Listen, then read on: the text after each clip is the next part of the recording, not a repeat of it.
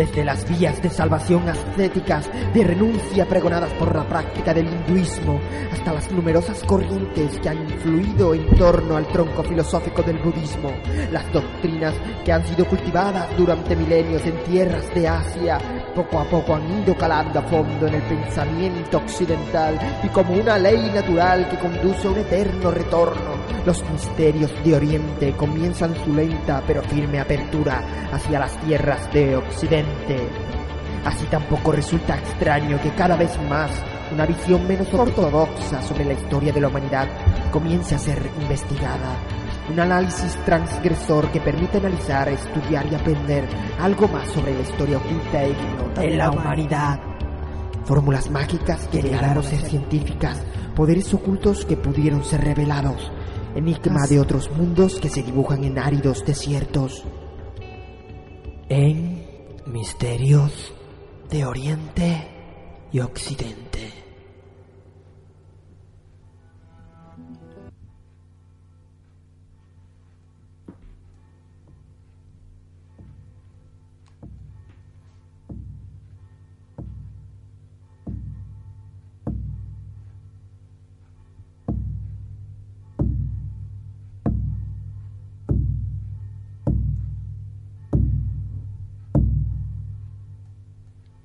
Chamanes a lomos del tambor.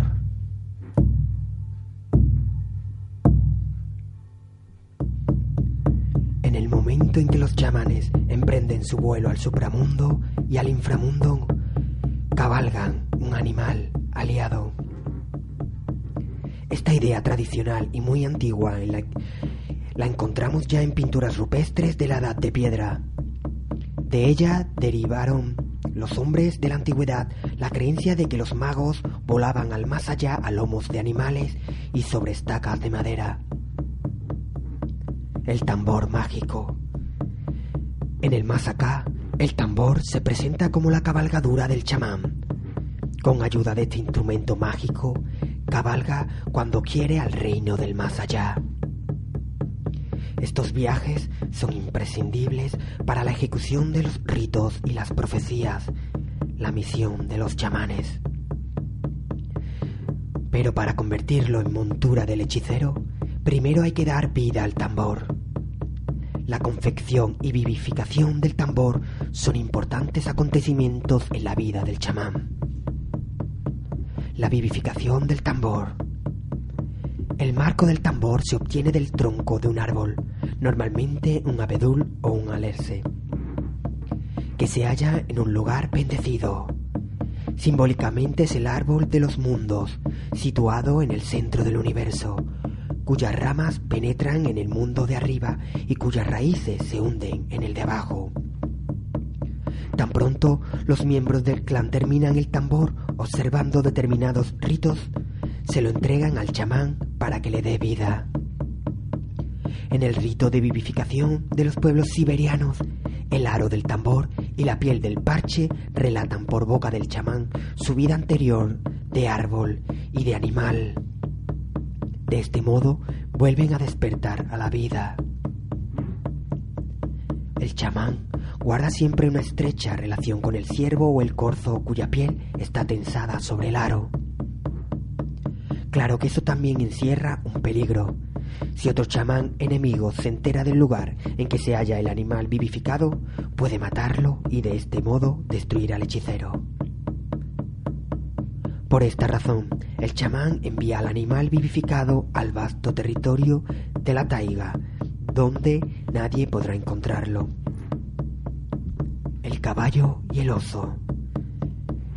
El animal tambor se convierte, gracias al rito de la vivificación, en el principal aliado, espíritu auxiliar del chamán en su cabalgadura para sus viajes al otro mundo.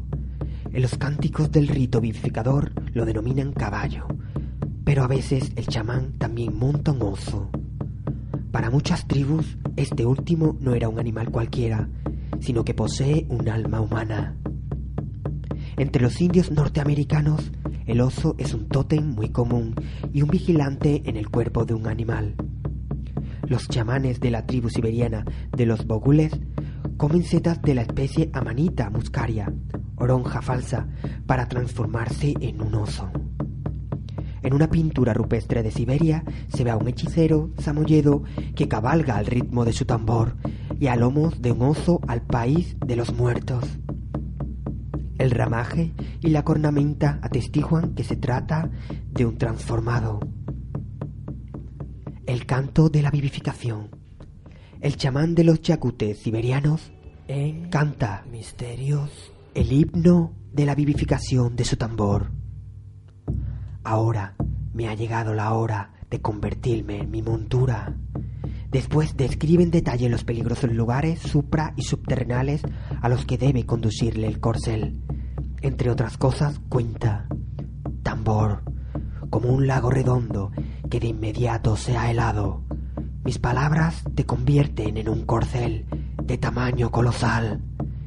Y un caballo muy veloz será creado a partir del tambor. Acto seguido, el chamán blande el palo sobre el lomo encorvado de su montura, el tambor, y cabalga sobre su animal aliado al mundo del más allá.